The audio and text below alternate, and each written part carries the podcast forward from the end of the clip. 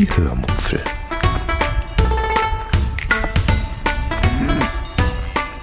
Aus dem Tagebuch einer Allgäuerin.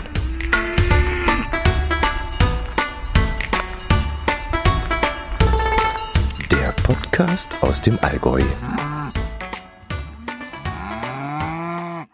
Hallo und herzlich willkommen zur 465. Episode der Hörmupfeln. Am Karfreitag, dem 7. April 2023. Heute erzähle ich euch von Germknödel, japanische tattoo-freundliche Onsen und bunten Schildern mit weißer Schrift, die auf besondere Bäume hinweisen. Viel Spaß beim Hören. Äh, ich war bei meiner Pflegeperson und erzählte ihr so eher beiläufig, dass ich noch zum Allgäuer Supermarkt müsste, weil dort die Germknödel im Angebot seien. Was meine Pflegeperson dazu veranlasste, laut aufs, auszurufen und aufzujauchzen, juchzen, ähm, dass sie auch, diese auch gerne mal wieder essen würde. Und da schrieb ich das dann in unserer Familiengruppe hinein. Und weil meine Schwägerin, mit der ich die Versorgung unserer Pflegeperson teile, äh, ihr eine Freude machen wollte, brachte sie ihr vom nächsten Einkauf Dampfnudeln mit. Jetzt ist meine Schwägerin Allgäuerin und im Allgäu sind Dampfnudeln eine typische Süßspeise. Germknödel hingegen sind eine österreichische Süßspeise und beide unterscheiden sich doch ziemlich, vor allem dahingehend, ähm, ja, dass sie unterschiedlich zubereitet werden, unterschiedlich dargereicht werden und sie unterscheiden sich auch in der Füllung. Und der Teig, der müsste aber, glaube ich, der gleiche sein, bin mir aber nicht sicher. Also das, ja doch, Hefeteig, es müsste eigentlich der gleiche sein. Ähm, auch wenn er geschmacklich doch etwas anders ist und auch die Konsistenz sich deutlich unterscheidet. Also vielleicht ist es doch nicht ganz das gleiche.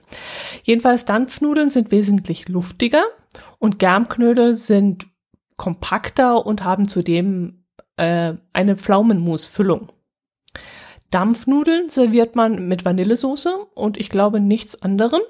Und Germknödel kann man entweder mit einer Vanillesoße servieren oder mit gebräunter Butter und einem Mohn-Puderzuckergemisch. So kenne ich sie jedenfalls. Ja, ähm, Dampfnudeln werden in einer Pfanne mit Deckel gebacken, in der man zuvor Milch, Salz und Zucker heiß gemacht hat.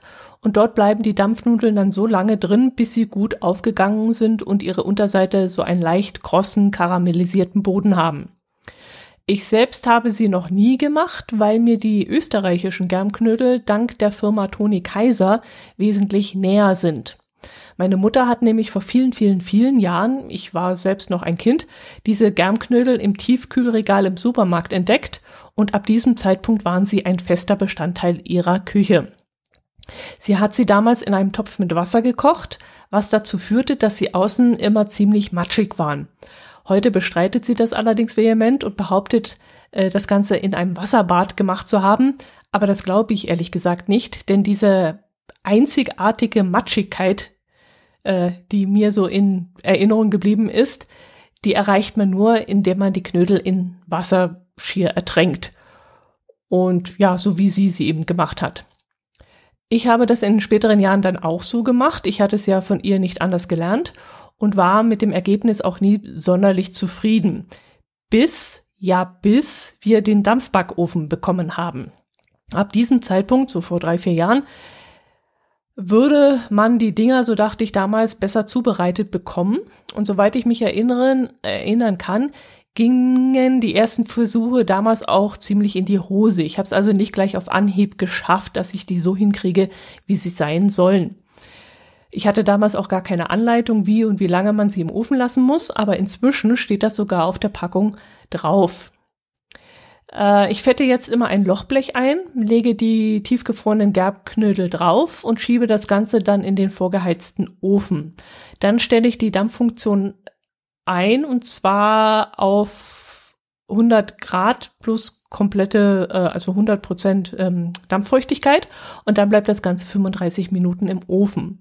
Und wichtig ist auch hier, dass man den Ofen in dieser Zeit unbedingt geschlossen halten muss. Man darf die Tür nicht öffnen, weil diese Dampfnudeln dann, äh, Dampfnudeln, sage ich auch schon Dampfnudeln, die Germknödel dann in sich zusammenfallen.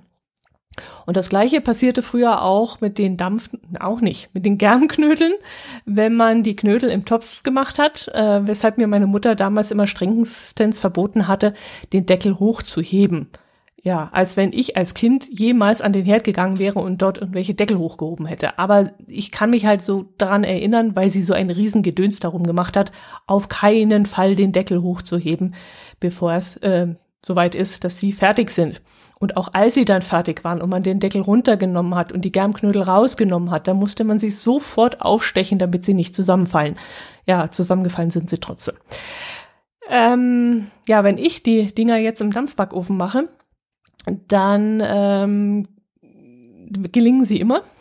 Also inzwischen habe ich den Dreh raus ähm, und sie fallen dann auch nicht, wenn ich dann den Ofen aufhabe und sie erstmal aufgegangen sind und fertig sind, fallen sie auch nicht in, sich zusammen und sind trotzdem sehr fluffig, nicht matschig und wirklich sehr lecker. Und das gleiche müsstet ihr eigentlich mit einem Dampfgarer auch hinbekommen. Falls ihr also so ein Gerät habt, das man auf den Herd stellt oder so, könntet ihr das auch mal ausprobieren. Ach, ähm, übrigens kann man die Dinger natürlich auch selber machen. Mit Mehl, Hefe, Wasser und so weiter. Also ich habe jetzt kein Rezept parat, aber da könnt ihr sicherlich nach googeln und euch da was raussuchen. Aber ich habe immer die tiefgefrorenen fertigen Kermknödel von eben besagter Toni Kaiser Firma genommen, weil ich sie sehr gut finde und ich mir einfach die Arbeit und den Aufwand damit spare. Ich habe sie auch noch nie irgendwo in einer österreichischen Gaststätte oder so besser gegessen als die, die ich da äh, von der Firma habe. Mir fehlt auch wirklich, ehrlich gesagt, völlig die Lust, es mal auszuprobieren und sie selbst herzustellen. Ich habe mal in einem YouTube-Video gesehen, da war so ein Typ, der hat die Dinger selbst gemacht, mit x Mal gehen lassen und ein Riesengeschieß und so. Aber das, da fehlt mir ehrlich gesagt die Lust und nee, die Tiefkühldinger sind gerade so gut. Ähm, das ist übrigens keine Werbung hier und ich habe auch nichts davon be äh, dafür bekommen, wenn ich das euch erzähle. Ich mag die Dinge einfach bloß sehr gerne und erzähle euch davon, weil es eben meine eigenen Erfahrungen damit sind und weil ich sie gut finde. Es gibt sie in Dreier- und Zweierpackungen. Wir kaufen immer die große Packung, die allerdings so sperrig ist, dass sie fast ein ganzes Fach im Gefrierschrank blockiert. Das nervt mich ein bisschen. Aber sie hat, haben eben auch kaum Verpackungsmaterial weil sie nur in einer Pappschachtel liegen, ohne viel Plastikfoliengedöns drumrum, was ich wiederum sehr gut finde. Und deswegen akzeptiere ich das, dass da immer so viel Platz ähm, geblockt wird, wenn ich die einkaufe. Einzig äh, die mitgelieferte Mohn-Puderzuckermischung, die ist noch in so einem kleinen Plastiktütchen verpackt, aber mehr ist da auch nicht. Jetzt müsste ich nur noch wissen, was sie kosten. Ich überlege gerade. Hm, Früher haben sie im Angebot 2,59 Euro, 2,59 Euro gekostet. Bei euch wahrscheinlich weniger, weil bei uns in Bayern ist ja alles teurer. Mm, ich gehe davon aus, dass sie inzwischen allerdings auch teurer geworden sind. Es ist ja inzwischen alles teurer geworden. Obwohl, Butter ist wieder günstiger geworden. Ähm, aber das ist, glaube ich, auch das Einzige, was mir dahingehend aufgefallen ist, was wieder billiger geworden ist. Vermutlich auch nur aus psychologischen Effekt. Denn weder Milch noch Joghurt noch Sahne ist günstiger geworden. Also ich denke mal, Butter ist so ein Verbrauchs, ähm, ja, etwas, was sehr viel nachgefragt wird. Und wenn da der Preis sinkt, dann haben die Leute vermutlich äh, das Gefühl, dass alles wieder günstiger geworden ist, was ja im Grunde nicht stimmt. Äh, Tomaten sind auch wahnsinnig teurer geworden, habe ich gemerkt. Die haben inzwischen ja fast Erdbeer- oder Spargelniveau. Das ist wirklich der Wahnsinn. Apropos Tomaten. Ich hatte eine angedatschte Cocktailtomate im Kühlschrank und anstatt sie wegzuwerfen, habe ich die Kerne entnommen und diese in die Erde gesteckt und will dieses Jahr mal wieder eigene Tomaten anzüchten. Die letzten zwei, drei Jahre habe ich Anfang Mitte Mai immer fertige Tomatenpflanzen gekauft, weil diese einfach besser waren als meine kleinen kränklichen Pflänzchen. Aber dieses Jahr habe ich in der Anzuchtschale noch ein bisschen Platz gehabt und so habe ich die Kernchen dort einfach mal reingesteckt. Aber ich befürchte, dass sie nichts werden, weil sie gerade jetzt am Anfang sehr, sehr, sehr, sehr, sehr viel Licht brauchen. Und Sehr, sehr, sehr, sehr, sehr, jetzt höre ich mich gerade an wie unser Bundeskanzler. Ja, und weil sich die, ja, weil die sich die Sonne gerade nicht allzu oft blicken lässt bei uns, äh, gehe ich mal davon aus, dass sie nicht besonders robust werden und ähm, ja, ich sie dann wahrscheinlich doch ersetzen äh, muss mit etwas gekauften. Jetzt habe ich mich selber gerade aus dem Konzept gebracht, weil ich gerade sehr, sehr, sehr, sehr, sehr gesagt habe. Ich denke, ihr habt das auch alles gesehen, wie der Herr Olaf sehr, sehr, sehr, sehr, sehr gesagt hat. naja, gut, weiter. Ähm, mit dieser Anzuchtschale sind jetzt auch, äh, in dieser Anzuchtschale sind jetzt auch verschiedene Sa Sorten Pflücksalat äh, angezüchtet worden. Äh, mein Kollege hat mir Samen von rotem, grünem, krausem und Forellenpflücksalat geschickt. Und ähm, die habe ich jetzt auch mal da reingesteckt und werde sie vorziehen. Äh, Im Moment sieht es allerdings so aus, als würde vor allem der Forellenpflücksalat nicht kommen. Und das fände ich ziemlich schade, denn auf den habe ich mich am meisten gefreut. Geschmacklich wird er sich zwar nicht von den anderen Sorten unterscheiden, denke ich, aber diese Bachforellenartige Maserung soll ziemlich lustig sein, sagt mein Kollege, und darauf hätte ich mich schon sehr gefreut. Naja, mal sehen, ich lasse es jetzt noch eine Weile drin. Im Notfall pflanze ich dann einfach nochmal ein paar Samen nach. Vielleicht waren das einfach nur Rohrkrepierer und ich müsste mal äh, das Ganze nochmal versuchen. Ja, dann habe ich hier noch Randnotiz Eisenmangel und Randnotiz Onsen Japan Tätowierung stehen. Ich glaube, ich muss mal hier die Rubrik Randnotiz einführen. Da kommt dann alles rein, was ich irgendwo aufgeschnappt habe und was so ganz schnell an mir vorbeigezogen ist, ohne dass es eigentlich eine Erwähnung wert wäre. Also Randnotiz Eisenmangel. Äh, ich litt schon als Kind an Eisenmangel und das ist auch heute noch so, um, ist also nicht wesentlich besser geworden. Und die fleischarme Ernährung macht das natürlich nicht besser, weshalb ich besonders darauf achten muss, viel eisenhaltiges Gemüse zu essen. Aber so viel kann ich gar nicht essen, wie ich da bräuchte. Ähm, außerdem sei Eisen, das über Fleisch aufgenommen wird, im Körper wesentlich besser umwandelbar als aus Gemüse. Und ich will, ja, ich will jetzt nicht auf den ganzen Zirkus tief einsteigen und eingehen, weil das zu sehr einfach in die Tiefe führt und ich auch keine Ernährungsberaterin bin und mich da einfach zu wenig auskenne. Deswegen eben nur diese Randnotiz, damit ich es einfach mal angesprochen habe. Denn aus diesem Grund habe ich jetzt geschroteten Leinsamen besorgt, den ich vorsorglich morgens in mein Müsli tue. Mm, leider habe ich jetzt inzwischen gelesen, dass das nichts nützen soll, da das Kalzium in der Milch die Aufnahme von Eisen bremsen soll und dabei Frauen sowieso nur ein Bruchteil des zugeführten Eisens aufgenommen werden kann, wird es vermutlich völlig nutzlos sein, was ich da tue. Allerdings habe ich auch einen Bericht auf der Internetseite einer Apotheke gesehen, dass das gar nicht bewiesen ist, dass das so ist. Und sie, die Autorin dieses Berichts, glaubt gar nicht daran, weil der Körper diese Zutaten ständig in bunt gemischter Form zugeführt bekommt und der dann ja rein theoretisch gar nichts von alledem verwerten könnte, wenn diese Behauptung stimmen würde und sich das Ganze gegenseitig blockieren würde. Und sie, also die Autorin, hätte schon so viel Vertrauen in die Schöpfung namens menschlicher Körper, dass dieser sich schon das aus der Nahrung herausholt, was er auch wirklich braucht und das auch verwertet. Und dass der Körper eben auch weiß, wie er das machen muss. Und eine weitere Tatsache würde die Behauptung dieser Frau dann auch noch unterstreichen, nämlich die, dass in Pistazien neben 3,9 Milligramm Eisen auch 105 Milligramm Calcium enthalten sind, was bedeuten würde, dass die Empfehlung bei Eisenmangel Pistazien zu essen auch völliger Nonsens wäre, weil das eine ja das andere verhindern würde. Also ihr merkt meine Gedankengänge. Äh, es sollte jetzt zwar nur eine Randnotiz sein, aber mich hat das Thema halt wieder sehr beschäftigt, weil ich mich damit ja einfach auseinandersetzen wollte. Und dann kriegt man so viele verschiedene Informationen um die Ohren geknallt und kann sich jetzt aussuchen, an was man glaubt und an was nicht. Also, ich habe mich jetzt dazu entschlossen, mich da nicht weiter zu verkopfen. Könnte ich, möchte ich aber nicht. Und weshalb ich jetzt einfach versuche, weiterhin viel Gemüse, wenig Fleisch, gerne auch mal Milch, weil ich Milch gerne mag, obwohl man ja als erwachsener Mensch nicht mehr so viel Milch trinken soll, angeblich, steht auch wieder irgendwo. Ähm, und einfach das Leben zu genießen in Maßen, aber halt trotzdem alles zu mir zu nehmen. Deswegen habe ich jetzt auch kurz vor der Aufnahme auch ein Stück Schokolade gegessen. ja gut. Ähm, eine weitere Randnotiz ist das Thema Japan-Onsen-Tätowierungen, das ich ebenfalls aufgeschnappt habe. Ein Instagrammer, den ich in diesem Podcast, glaube ich, schon einmal vorgestellt habe, war in Japan und hat von dort immer wieder einmal ein paar Eindrücke davon gepostet von seiner Reise. Unter anderem hat er, hätte er, wunderschöne Bilder von der momentanen Kirschblüte dort äh, posten können.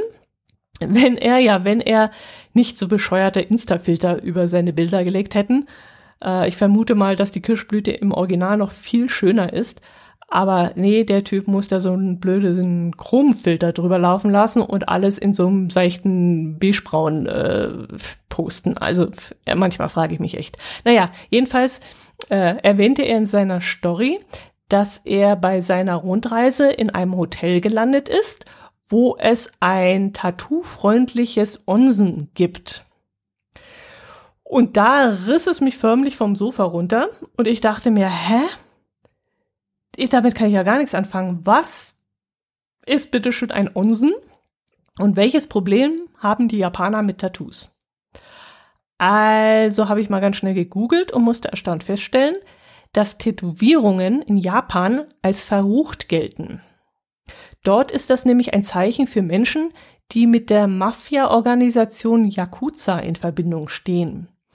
Und deshalb waren Menschen, die ein Tattoo tragen, bis vor ein paar Jahren auch der Zugang zu Schwimmbädern und heißen Quellen verwehrt.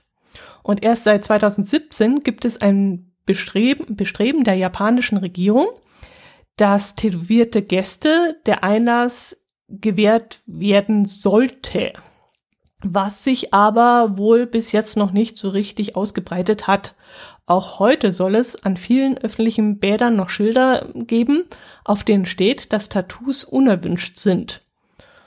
Und besonders schade ist das wohl, weil unter anderem diese heiße Quellen in Japan eine Besonderheit sind und auch ein touristisches Highlight. Und viele, viele Touristen aus aller Herren Länder würden da gerne reingehen wollen. Und weil ja ganz viele Menschen inzwischen Tattoos besitzen, würden die dort nicht reinkommen. Ja, das fand ich jedenfalls sehr interessant und deshalb, wie gesagt, habe ich euch diese Randnotiz mitgebracht.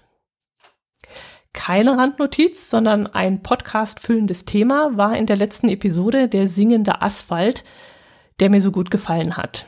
Ich hatte euch ja gefragt, ob euch auch schon einmal so eine spezielle Bespaßung auf Autobahnen aufgefallen ist. Und der erste, der sich auf dieses Thema hingemeldet hat, war der liebe Gerard von Gerards Welt beziehungsweise von der Cache-Frequenz der mir sofort, noch während dem Hören der Episode, eine Sprachnachricht geschickt hat, die ich euch auch gleich einmal einspielen möchte, bevor ich auch noch eine Kleinigkeit dazu sage.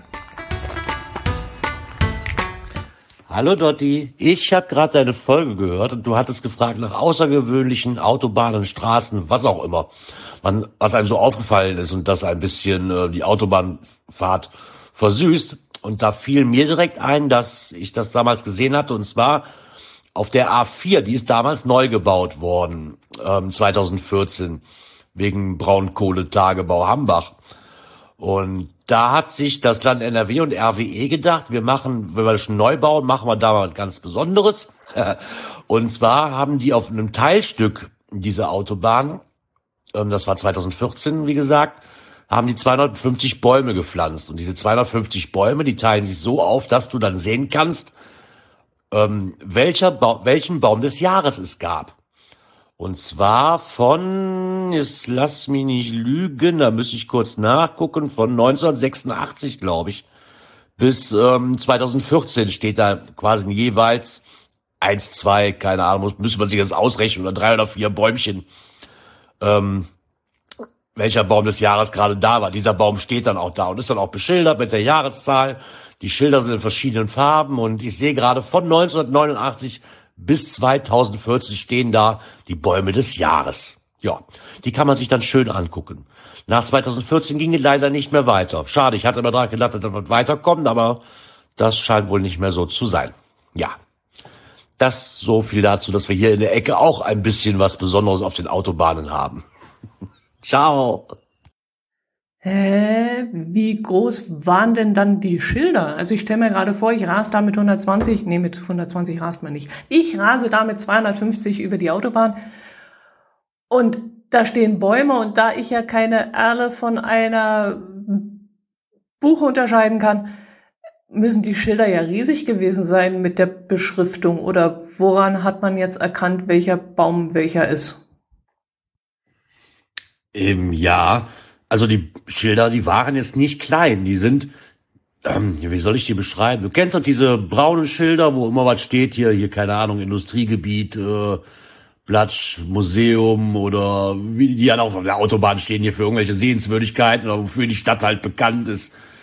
Ähm, so ungefähr die, vielleicht ein bisschen kleiner, aber so ungefähr die Größe hatten die. Also man konnte die gut sehen und die sind groß gedruckt. Also da steht dann immer ähm, Baum des Jahres, da steht riesengroß die Jahreszahl und darunter halt welche welcher Baum das ist. Also die kann man schon lesen. Bei 250 na, wird's vielleicht eng, weil du da schon wahrscheinlich das letzte Schild liest, bevor du das erste registriert hast, aber man kann sie lesen, wenn man auf Richtgeschwindigkeit auf der Autobahn fährt. Ja, das war wirklich eine sehr interessante Autobahnbespaßung, auf die mich Gerard aufmerksam gemacht hat, die es auf der A4, genau, zwischen Düren und Kerpen gibt. Dort wurden die von Gerard erwähnten 250 Bäume inklusive einer speziellen Beschilderung hingestellt. Die Kosten von rund 250.000 Euro teilten sich damals 2014, äh, wie Gerard auch schon gesagt hat, das RWE und das Land NRW. Die Schilder waren bzw. sind unterschiedlich farbig. Da gibt es hellgrüne und dunkelgrüne, blaue, hellorange, dunkelorange, äh, gelb, braun, alles so alle möglichen Farben mit weißer Schrift. Äh, in Abständen von circa 200 Metern würde ich jetzt mal schätzen, wenn ich das Foto hier richtig deute.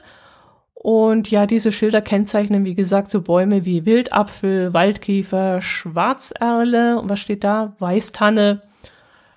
Mm, ja, und in einem Bericht von 2019 habe ich gelesen, dass einige davon in dem trockenen Hitzesommer eingegangen waren und neu gepflanzt werden mussten.